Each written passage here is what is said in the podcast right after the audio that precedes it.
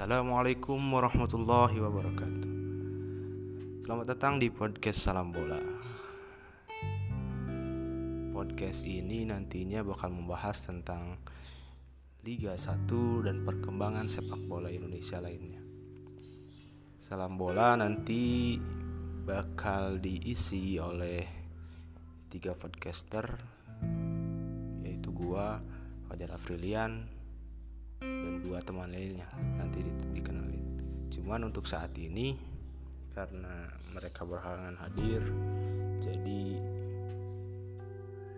untuk membuka podcast episode 1 ini gue sendiri yang bakal ngomong soal episode 1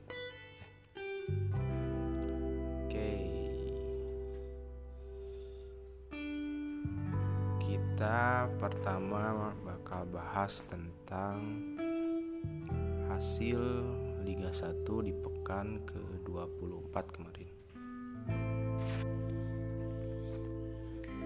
Pekan 24 kita bahas dulu satu persatu ya.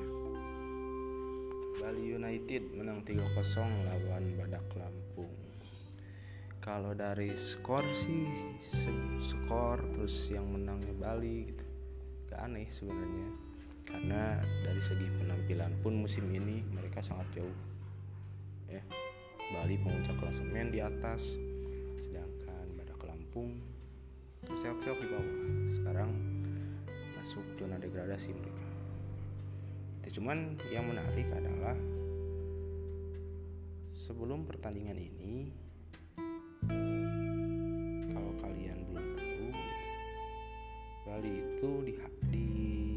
dihajar habis-habisan gitu dibantai sama Borneo FC 6-0 bantai.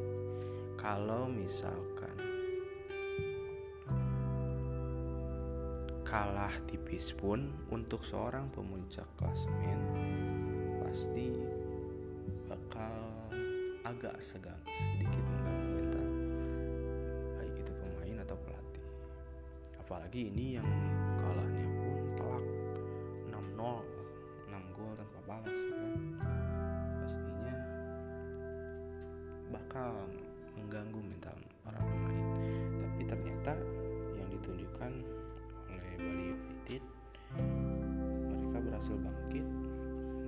besar juga gitu meskipun Badak Lampung harus bermain dengan 10 pemain sejak menit 60 saat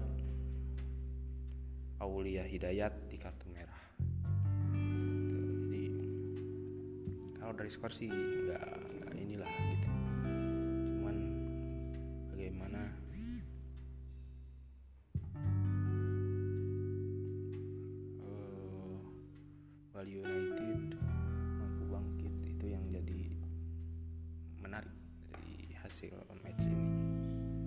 terus kita beralih ke Barito Putra PSIS Semarang.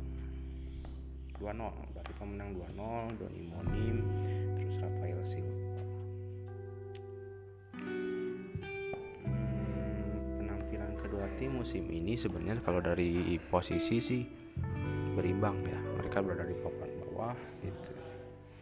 Yang menarik adalah Barito Putra sejak ditangani Jajang Nurjaman Coach Janur. Penampilan mereka memang dari segi hasil mengalami peningkatan. Mereka yang sebelumnya terseok-seok di bawah di dasar bahkan gitu. Harus akhirnya harus berganti pelatih dari Jackson Netiago ke Jajang Nurjaman. Sekarang mereka sejauh ini berhasil naik ke peringkat 12 hanya tiga poin dari atau batas akhir zona degradasi. Sebenarnya gua pribadi sih agak-agak terlalu suka ya dengan Coach Janur dari segi taktikal, dari segi taktikal dan permainan gitu, bukan pribadi ya. Dari segi permainan dari dulu gua dari dia pegang Persib terus persebaya. Gak terlalu suka sih karena agak gak jelas sih sebenarnya permainannya. Terus taktiknya pun kalau lu sering nonton timnya coach Janur lu bakal mudah nebak lah. Ini formasinya bakal gini nanti pemain yang diganti bakal gini bakal gini. Malah bahkan kadang ada taktik-taktik yang ya aneh lah bisa gitu. Tapi bagus lah. Dia memang pelatih yang memang condong ke lebih mengutamakan hasil lah. Daripada permainan. Dia bisa juara Persib 2014 musim lalu dia berhasil mengangkat persebaya yang hampir degradasi sekarang pun dia berhasil naikin Barito ke peringkat 12 ya terus Borneo Kalteng Putra. Borneo menang 2-0 kota gol Teles Puhiri dan Renan Silva. Menarik sih. Yang menarik adalah pertama Borneo berhasil menjadi tim mengejutkan banyak pihak lah banyak orang. Gitu. pemain mereka tidak terlalu mewah gitu. Mereka tidak terlalu mendatangkan banyak pemain berkelas. Tidak seperti Madura United. Tapi mereka justru sekarang berhasil berada di papan atas peringkat tiga klasemen. 23 pertandingan 10 kali menang 10 kali draw dan tiga kali kalah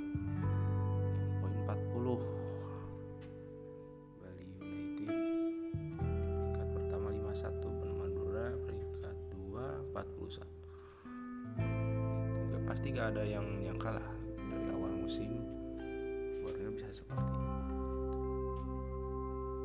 pasalnya dari segi pemain terus ditambah mereka kan ganti pelatih gitu. Yang sebelumnya pramusim tuh Fabio Lopez kalau nggak salah. Diganti Mario Gomez mantan pelatih Persib di beberapa hari sebelum kompetisi dimulai dan itu sebenarnya harusnya sih mengganggu sih. Kita lihatlah bandingin aja sama Persib. Persib kan juga ganti pelatih dari Radovic ke Rene Albert. Gitu di sama di sebelum musim dimulai. Tuh, tapi hasilnya beda jauh banget gitu. Persib klub besar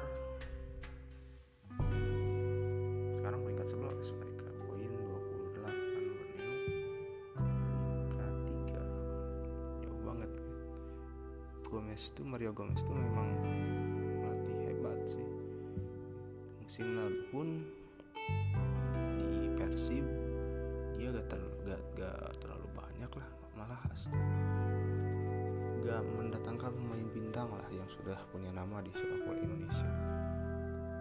Dan siapa pun gak, gak, gak bakal yang kalah Persib musim lalu bakal sehebat itu. Tapi kan buktinya mereka juara paruh musim dan kalau mampu tampil konsisten lah harusnya bisa juara gitu. agak aneh juga sih kalau Persib sampai misahkan Mario Gomez dengan dengan mereka gitu. sampai pecat Mario Gomez sekarang kan buktinya dia berhasil bawa Borneo di papan atas gitu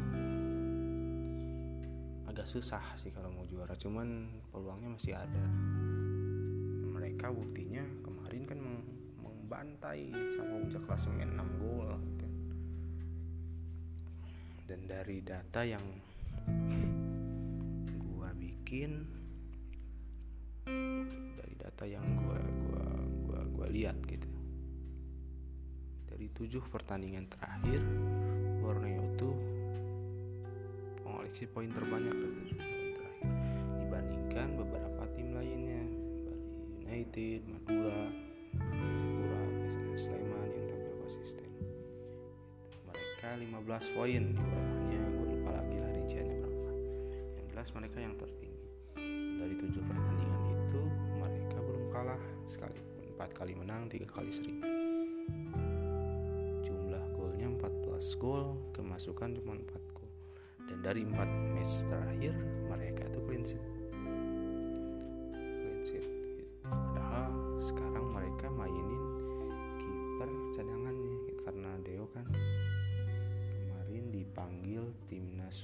2022 sekarang Dian Luka Paden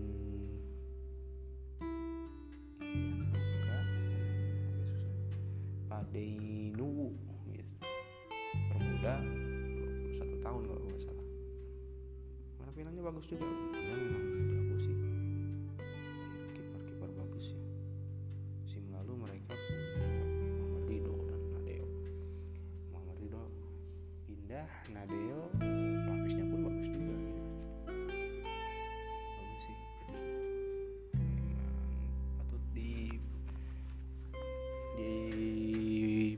Perhatikan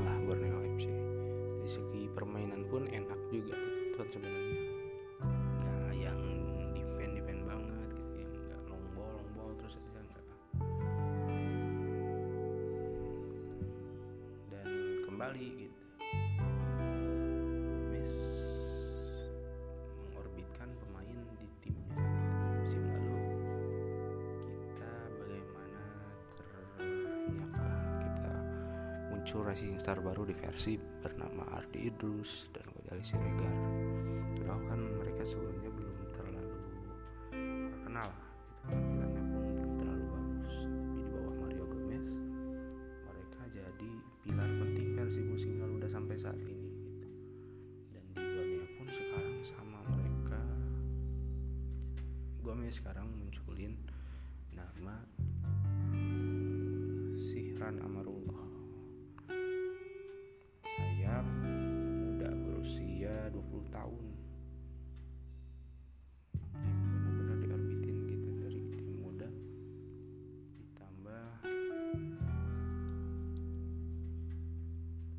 Nurdiansyah back kiri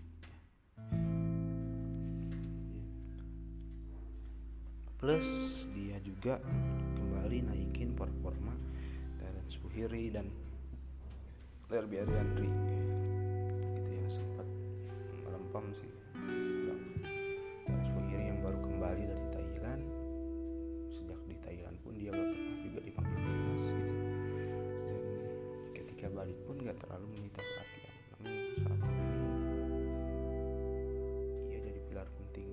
sisi kanan di sisi kirinya si Rana di tengah mereka punya Renan Silva mantan gelandang Persija kemarin. Sih. Nah Kartang Kurtat ini, ini yang agak juga menarik kalau dibahas. Kartang Putra. Kabar kabarnya kemarin-kemarin kan pemain sempat mogok latihan tuh. Jadi si pelatih dan ofisial tuh udah datang ke lapang cuman pemainnya gak ada gitu. Mogok latihan karena ya biasalah. Masalah klub Indonesia yang kembali terulang lagi gitu. Masalah gaji kabarnya sih dua bulan gaji mereka dan plus beberapa bonus kemenangan gak gak dibayarin gitu sama manajemen. Itu akhirnya sempat main dulu nih lawan Borneo kemarin dan sekarang kabarnya mereka malah bakal menolak bermain. Kalau misalkan mereka gajinya belum dibayar Carlton itu besok main lawan Persela di kanan. Gitu. akan menolak bermain mereka kabarnya. Kalau misalkan uh, gajinya masih belum dilunasi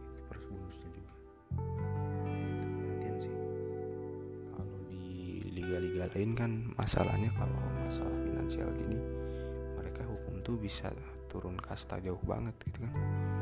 Bolton Liga Inggris Parma kalau nggak salah masalah finansial yang sama gitu.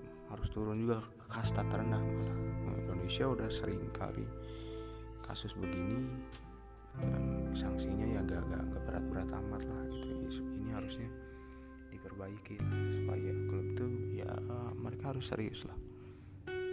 Padahal Kalteng Putra salah satu tim di awal musim tuh yang digadang-gadang punya keuangan yang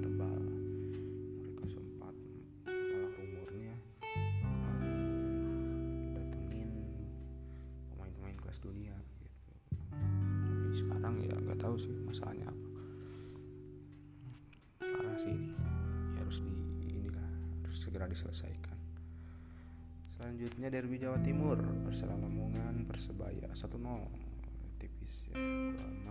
Gol, Malik Rizaldi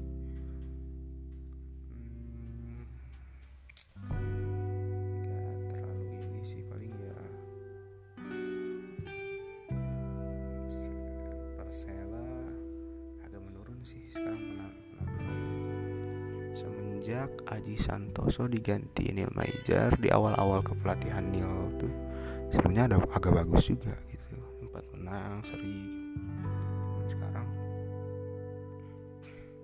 mereka agak menurun gitu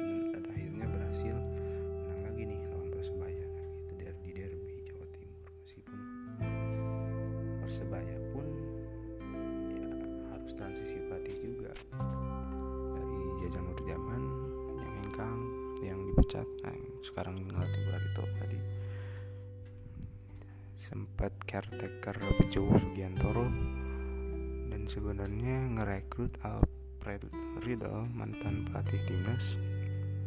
Gitu. cuman karena masalah sakit itu yang butuh waktu yang agak lama gitu akhirnya mereka nunjuk asistennya Riedel itu Wolfgang Vikal asistennya Riddle di timnas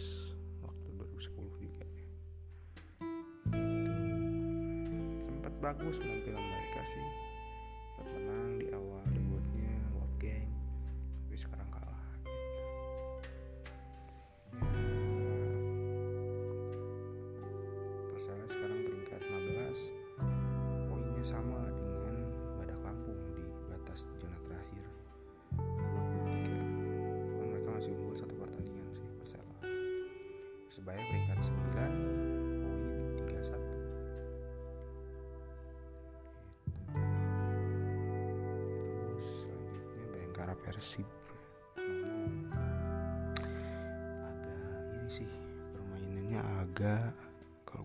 sih agak ngebosenin itu permainan itu bukan hanya dari ini tapi dari dari skor aja yang 0-0 tanpa gol permainan pun agak membosankan. Bayangkara secara permainan mendominasi sih beruntung sih. Mereka Persib punya Madi Wirawan yang tampil bagus kemarin. Itu kemarin Persib harus mengistirahatkan striker andalan mereka King Eje gitu ya Ezekiel yang dua sel. Harus mereka istirahatkan Persib. Ya, jomplang sih agak jomplang sih. Persib sekarang di bawah Rene Albert. Gue sebenarnya salah satu orang yang suka dengan gaya kepelatihan Albert mainnya kalau sebut nyerang nyerang banget sih enggak. Bagus banget sih juga enggak. Cuman ya untuk ukuran Indonesia enak ditonton lah gitu. Di Arema dulu dia juara kan fenomenal banget gitu. PSM pun. Dan dia pun salah satu pelatih yang jitu memilih dan mengorbitkan pemain-pemain dulu di Arema. Kita tahu awal kemunculan awal naiknya Zulkifli Suku, Rahmat Bustomi, itu Purwakayudi gitu. awal naiknya performa mereka gitu Dendi Santoso di bawah Rene Albert gitu. di PSM pun dia berhasil kembali ngangkat performa Rizky Pelu yang sempat melempem gitu.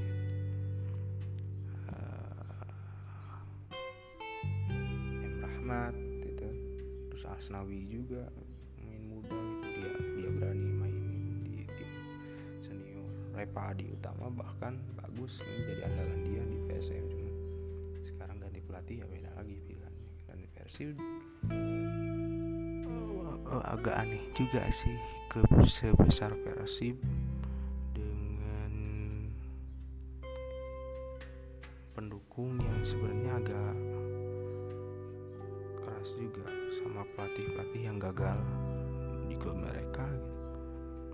tapi Robert masih bertahan sampai sejauh ini. Padahal Persib untuk ukuran sekelas Persib sih peringkat 11 dengan 28 poin. Itu buruk sih. 23 main 6 menang 10 seri 7 kalah.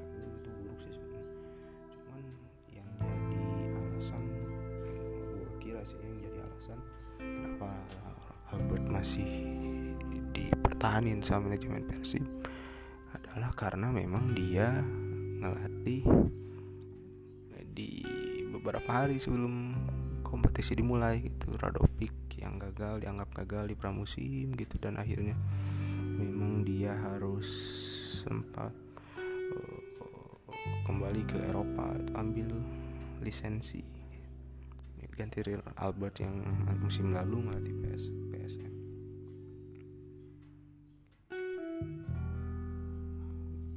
Juga sih itu karena dari segi taktik pun gue ngerasa kok kok Albert gini gitu.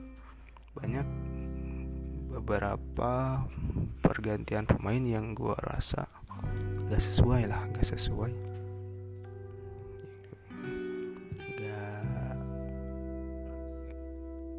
Bukan sebuah pergantian yang tepat gitu. Dia kadang maksain EJ main terus gitu padahal penampilannya musim ini adalah bisa dibilang yang terburuk lah semenjak Indo Asel ini main di Liga Indonesia. Tapi dia masih paksa main. Kadang justru walaupun di si EJ ini kurang mainnya kurang bagus yang diganti pemain yang lain gitu. Atau misalkan justru terpaksa mainin beberapa pemain yang tidak di posisinya. Kemarin striker tuh Kevin kiper Swiss di tengah pertandingan diganti sama Abdul nah yang jadi striker tuh yang gue lihat Esteban Vizcarra yang notabene dia winger atau gelandang serang gitu. jadi pun yang agak aduh itu masih agak inilah. Gue rasa ini bukan musim terbaiknya Albert lah di Indonesia gitu. Gitu sih. Ya masih kebiasaannya kadang masang Supardi maksain dipasang jadi winger gitu. Jadi double hand hand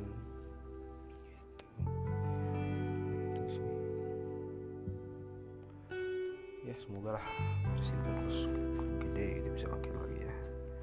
Enak kalau lihat tim gede itu yang, bermain. Bagaimana kelas mereka gitu? Selanjutnya Tirakabo Arema satu-satu Wawan Febrianto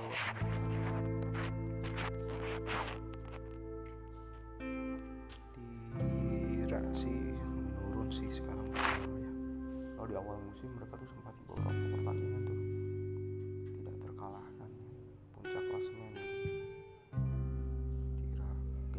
disangka-sangka mereka sampai segitu. Gitu tapi sekarang menurun. Dicek lagi juga sih berapa pertandingan mereka kak. 24 pertandingan 9 menang 10 seri 5 kalah 37 poin peringkat 5 Arema peringkat 7 Arema tuh inkonsisten sih tapi kadang menang besar lawan itu pun lawan tim gede. Dan kadang juga mereka kalah besar gitu juga sih inkonsisten banget lah Arema sayang lah. Itu Tira Kabo bukan hanya timnya sih pemainnya sekarang belum penampilannya Ciro Alves hmm, sempat sempat mengejutkan lah. Dia sempat jadi top skor juga. Dia sama Wawan Febrianto jadi salah dua dari viral musim ini sih cuman sekarang jadi menurun penampilannya. Arema.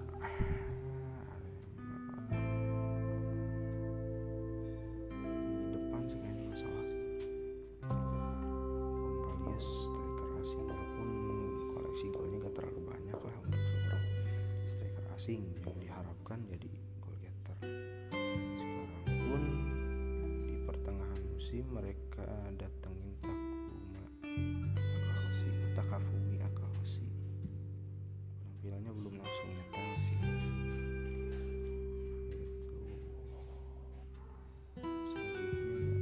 Konate main bagus sih sebenarnya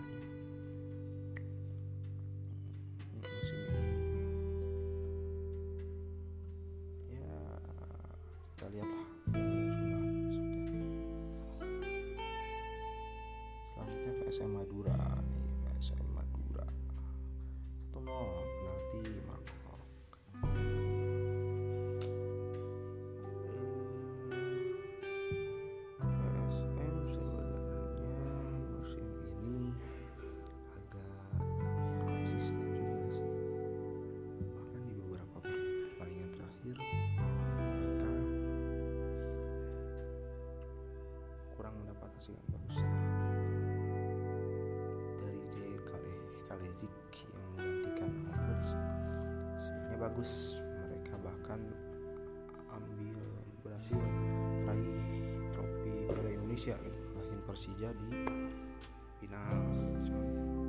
Di liga agak ini sih agak kurang konsisten lah penampilannya. Padahal di liga di AFC Cup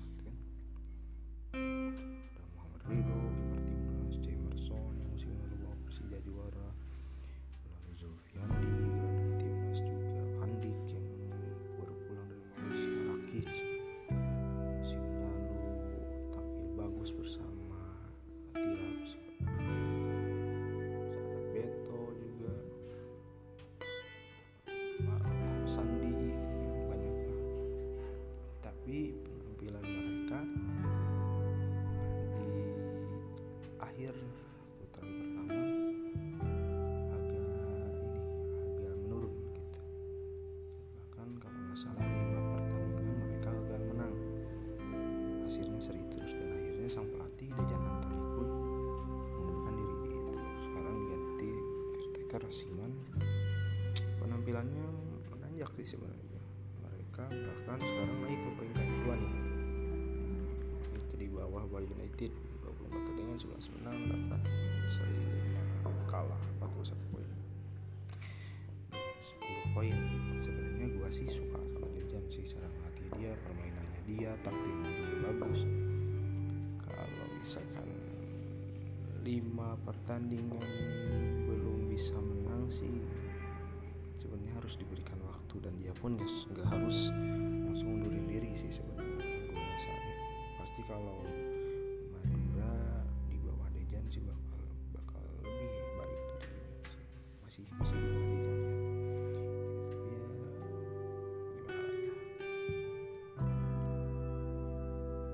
Terus terus selanjutnya semen Padang Persipura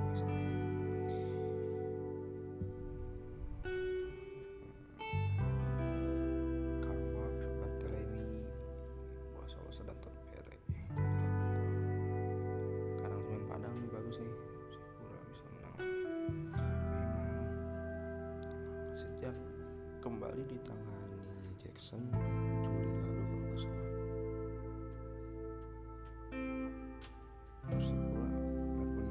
Menanjak sih penampilannya mereka tuh seok-seok di papan tengah.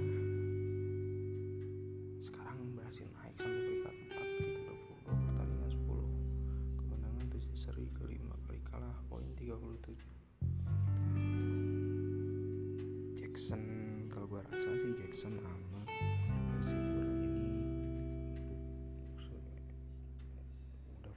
yang bagus jelas ditambah Jackson sudah tahu gimana pendekatan yang bagus terhadap pemain-pemain Persipura dan treatment yang yang benar juga yang tepat pemain Persipura. Karena dibanding Indonesia kan kaya budaya ya gitu kayak ada beragam. Masing-masing daerah punya adatnya masing-masing punya kebiasaannya masing-masing punya wataknya masing-masing juga gitu. nah, dibandingkan dengan klub Liga 1 lainnya Persipura itu adalah tim yang paling banyak pakai pemain asli daerah mereka Papua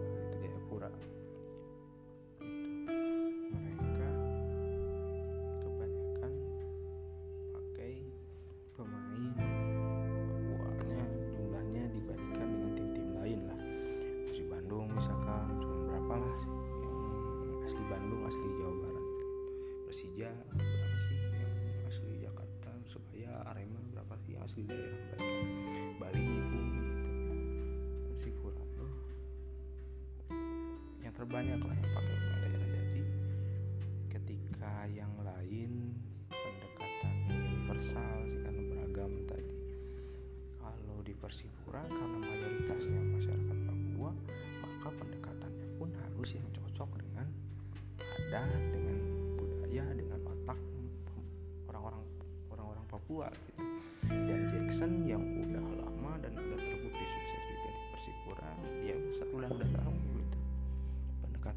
bagus tuh seperti apa gitu. Jadi rasa gue itu sih yang jadi penyebab Persipura berhasil kembali bangkit di bawah Jackson F. Tiago itu selain memang Jackson memang pelatih hebat gitu. Taktiknya bagus gaya mainnya juga bagus gitu. Ya gitu. musim sekarang sih kayaknya udah susah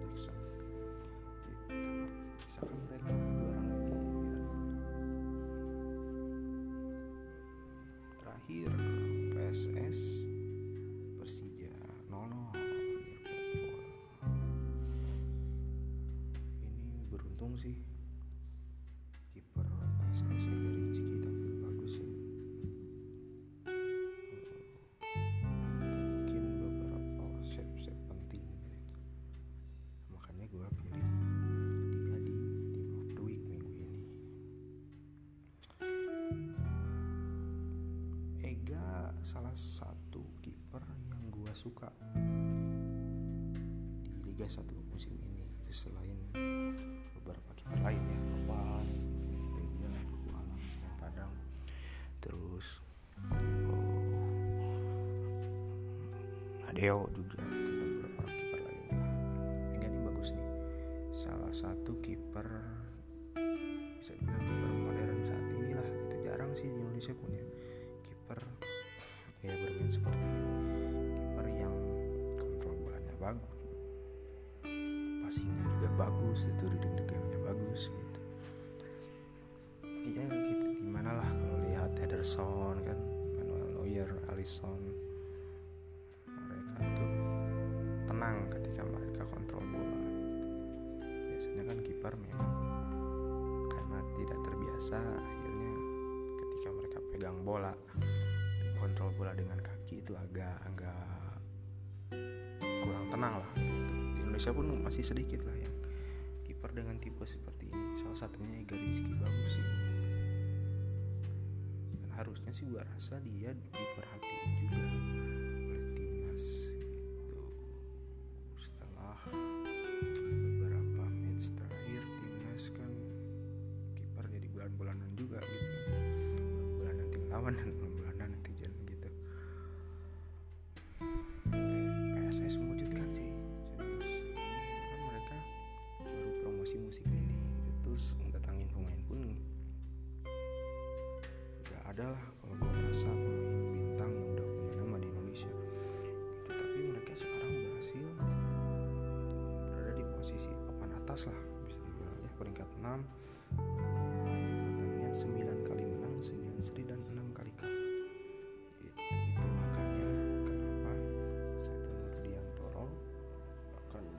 kadang netizen sih pengennya dia yang latih timnas saat ini gantikan semuanya banget lah. Gitu. Gue sih suka gaya-gaya gaya-gaya main si Seto nih. Enak lah ditonton. Terus memang gue ngutip pendapat salah satu pandit lupa gue pendapat siapa sih yang jelas dia bilang memang Seto ini taktiknya ya nggak nggak bisa ditebak gitu. Formasinya bisa ganti-ganti bahkan pergantian pemainnya pun bisa anti mainstream lah dibanding kebiasaan gitu. Nggak bisa nebak lah siapa yang bakal diganti siapa yang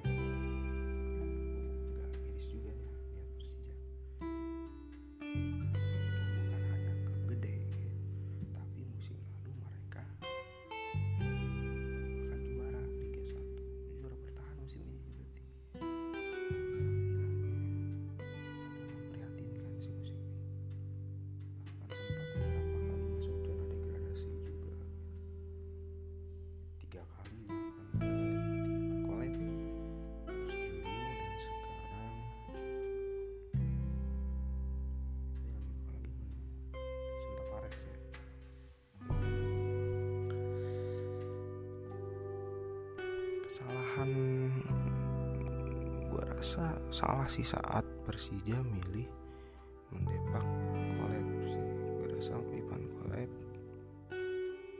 harusnya lebih diberikan kesempatan yang lebih banyak lagi. Karena kan berkaca dari di AFC pun penampilan Persija bagus sebenarnya. Tambah mereka pun kan sampai final Piala Indonesia. Apalagi Piala Indonesia masih kolek nggak ya? Cuman yang jelas kolek sebenarnya gak terlalu buruk juga gitu. Harusnya sih manajemen Persija berikan waktu Ivan Kolek lebih banyak lagi. Gue setuju tuh sama pendapatnya. Eh, apa tokohnya The Jack tuh gue lupa lagi namanya. Ya, dia bilang seharusnya memang Kolek diberikan waktu yang lebih gitu.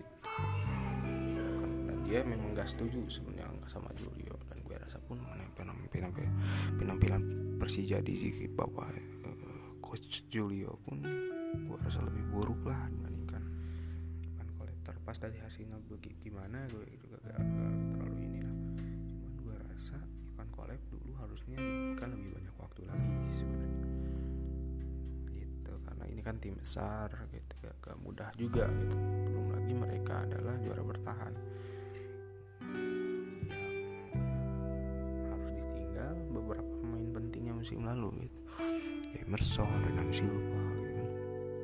Eh, Reza Alihanusa pun sempat absen kan di awal-awal musim absen panjang gitu. Harusnya sih ya ya mau gimana lagi lah ya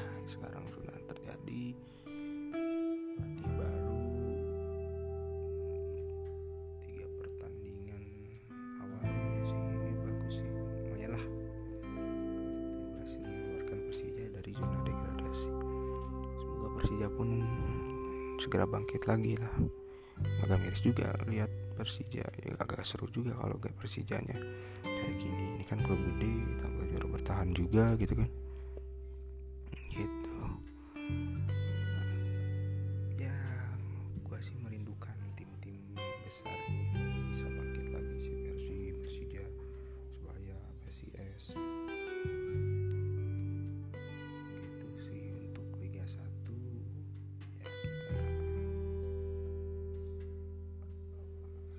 jadi sampai di sini adalah ya satu.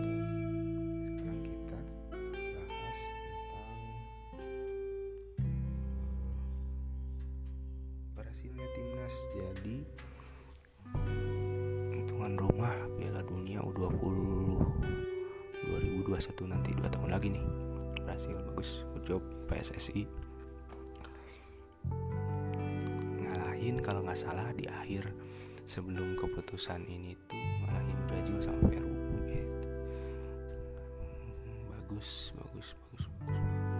Ini jadi sebuah kesempatan besar untuk bangsa ini baik itu federasi maupun pelatih dan pemain. Gitu federasi bisa bisa bagaimana mereka harus ini kan turnamennya skala dunia gitu. Berarti mereka pun harus mempersiapkan turnamen ini. Ya memang layak untuk menggelar sebuah kompetisi tingkat dunia. Bagaimana stadionnya harus standar FIFA standar dunia berarti pelayanannya gimana gitu kan. Terus nanti pun dengan adanya Piala Dunia gini kita bisa belajar bagaimana uh, performa-performa wasit terutama ya yang jadi memang jadi keluhan. Sampai saya ini masih jadi keluhan lah di Indonesia soal kinerja wasit. Itu dengan melihat secara langsung mungkin akan lebih bagus akan lebih mudah menyerap ilmunya gitu dibanding cuma nonton di TV atau di video gitu. Itu itu dampak untuk federasinya untuk timnasnya sendiri untuk pelatih. Dia harus belajar bagaimana bisa bersaing dengan tim-tim dunia gitu kan Argentina, Italia, Inggris, Prancis dan lain-lain gitu. Dan pemain pun ini bagus untuk unjuk gigi mereka secara kemampuan dan bakat. Sebenarnya Indonesia Indonesia tuh bakatnya sih banyak ya. Gimana prestasi kita di usia kelompok umur gitu timnas kelompok umur tuh bagus-bagus itu cuman ketika beranjak dewasa naik tingkat tuh prestasinya ya udahlah gitu. Makin menurun dan makin gak jelas kalau udah sampai senior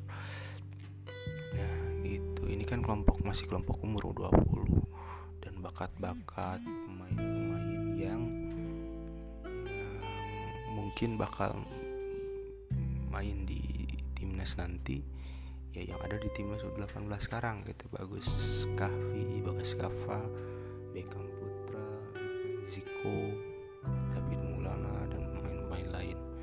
Gitu. Mereka punya potensi bagus juga gitu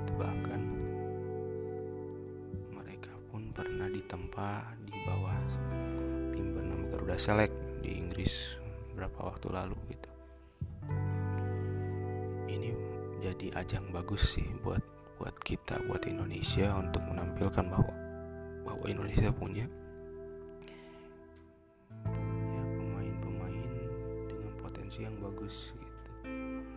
Bahwa Indonesia tuh layak diperhatikan potensinya banyak bagus juga gitu.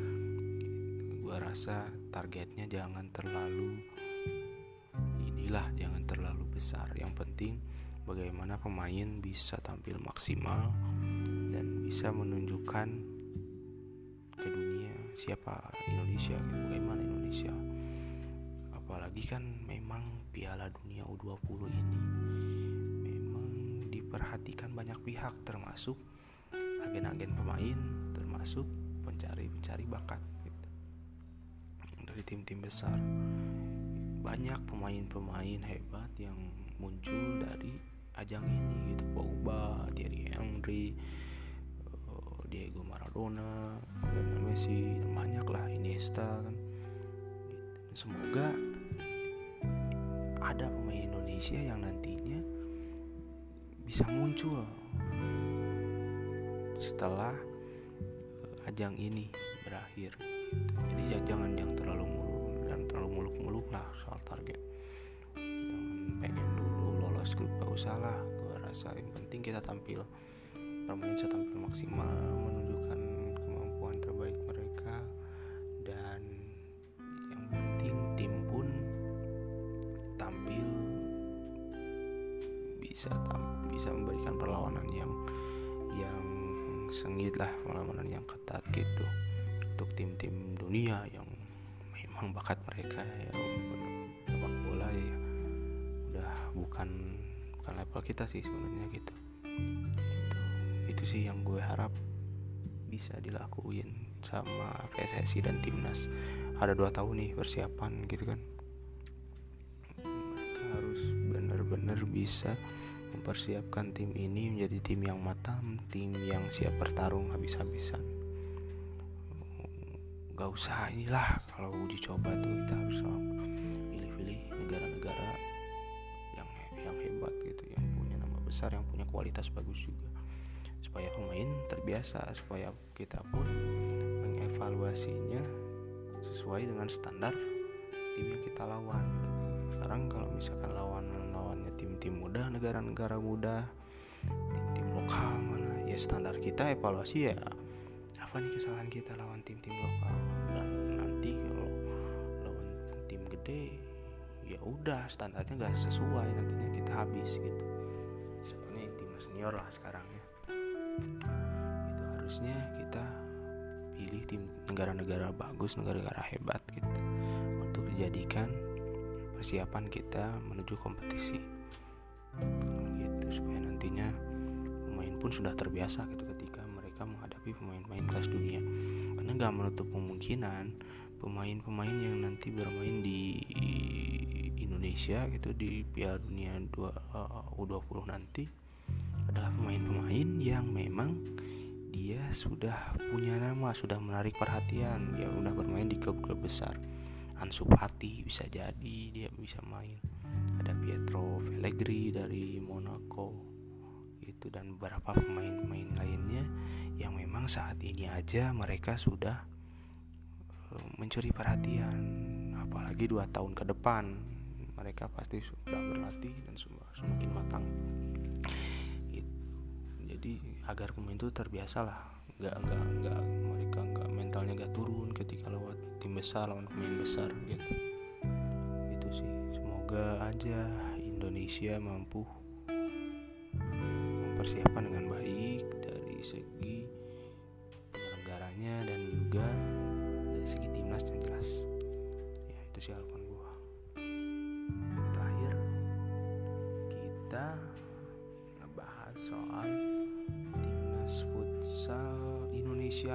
Berhasil masuk final AFF nih. Rencananya besok. Besok finalnya bakal digelar gitu. Luar biasa sih ini. Bukan hanya sekedar masuk final karena dari awal kompetisi pun Indonesia ini tergabung di grup, grup hebat lah ya segrup sama Vietnam, Malaysia yang udah punya nama di futsal, mereka yang sudah selalu jadi langganan final, langganan semifinal, gitu. ditambah Australia juga gitu yang masuk. Bandingkan grup A ada Thailand, Myanmar, Kamboja gitu kan yang Timur Leste yang ya Thailand aja bisa menangnya banyak gitu gitu. Sedangkan Indonesia ketika lolos tuh ya mereka harus benar-benar bermain militan gitu. habis-habisan main habis-habisan. Menang lawan Malaysia imbang lawan Vietnam tuan rumah dan menang lawan Australia. Dan bagusnya lagi kita berhasil jadi juara grup. Jadi ketika semifinal kita lawan Myanmar itu tegang juga menang tipis 4 gitu. Selain itu juga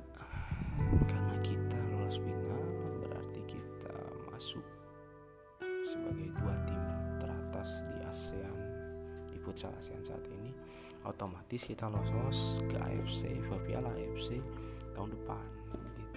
ASEAN punya data tiga wakil. Thailand kita Indonesia dan satu lagi di tim Vietnam dan Myanmar. Ini bagus nih harus dicontoh nih futsal sama timnas sepak bola. Futsal nih mempersiapkan timnya tuh jangka panjang banget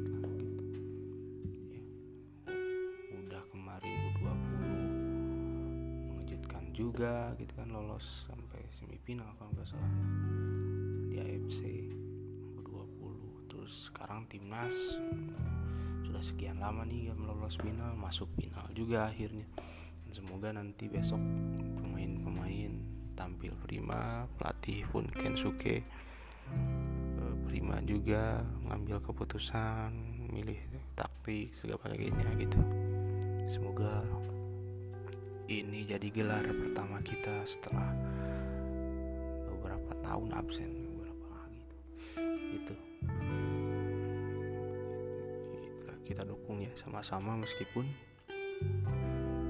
kita misalkan gak terlalu paham futsal juga gak terlalu ini juga futsal. Karena dalam naungan yang sama dalam naungan PSSI dan dalam naungan FIFA kita dukung sama-sama dan terutama sama-sama Indonesia semoga Indonesia bisa menang lah lawan Thailand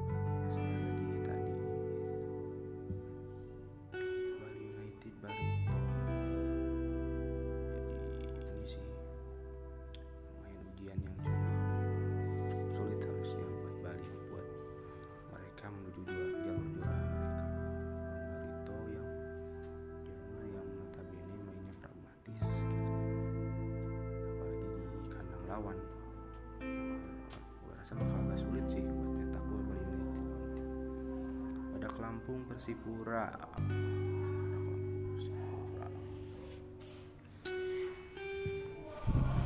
Ya gue rasa Persipura bakal menang sih ini.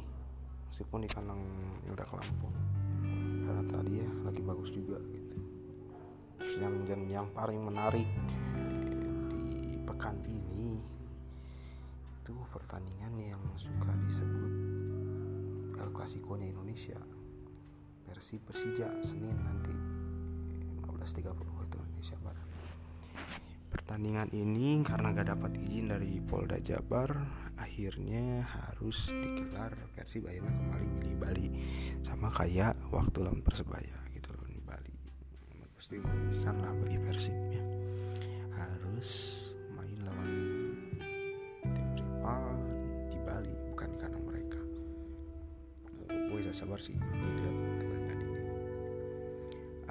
Semen Padang ini nih konsistensi Arema di, pertaruhkan di sini nih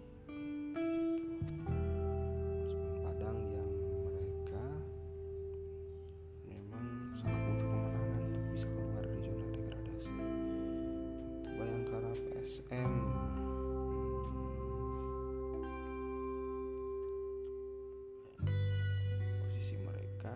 Berdekatan 8 10 rasa bakal seru nih pertandingan. Bakal ketat lah.